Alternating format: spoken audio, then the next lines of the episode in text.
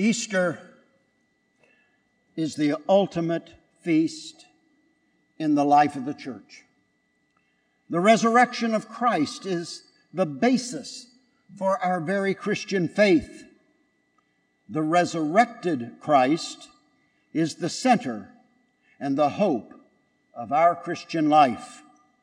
Easter gives us a message of hope and new life.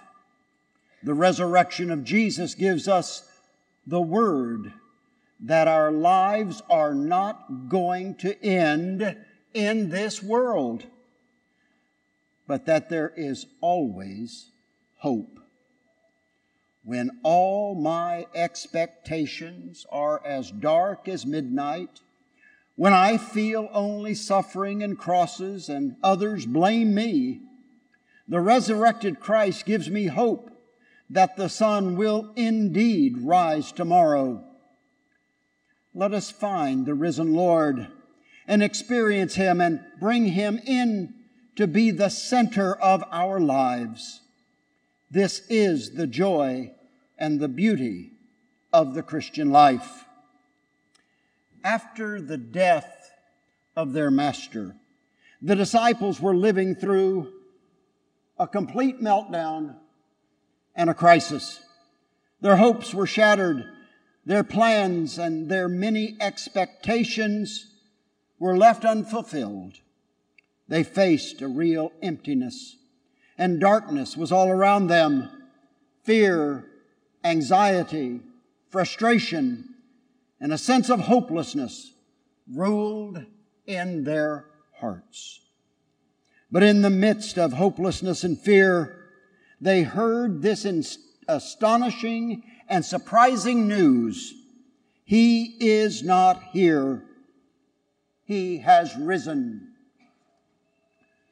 The resurrection of Jesus is proof that truth cannot be hidden, love cannot be buried, and faith and hope will not be fruitless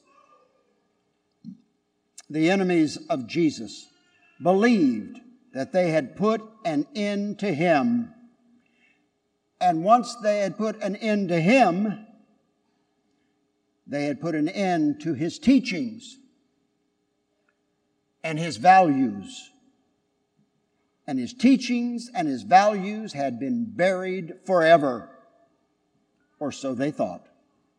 But they were mistaken. The tomb could not hold the Lord of the universe. Evil could not overpower Jesus, and sin could not destroy his mission. Jesus gained victory over all evil. Easter gives us the joyful message that we are a resurrection people.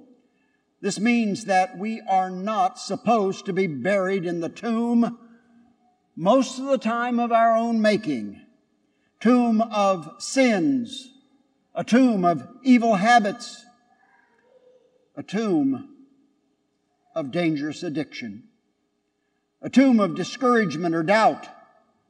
Instead, we are expected to live a joyful and peaceful life and to constantly experience the living presence of our resurrected Christ in all the moments of our lives and even in the middle of our sufferings, pains, and the day to day struggles of our lives. This morning I had on the news while I was dressing to come to church, and they showed video clips of Catholic faithful in the Ukraine going to Mass amidst the death, the devastation, the rockets, the mortar fire, the guns. There were the faithful. In the midst of our sufferings, our pains, and the day to day struggles of our lives, Oh, my friends, they don't compare to what the faithful in Ukraine are facing this day. And yet, the churches were full. In the gospel reading, we heard that Mary of Magdala visited the tomb of Jesus. Mary Magdalene saw the stone rolled back and went running to the disciples. She announced to them that they have taken the Lord out of the tomb and we do not know where they have put him.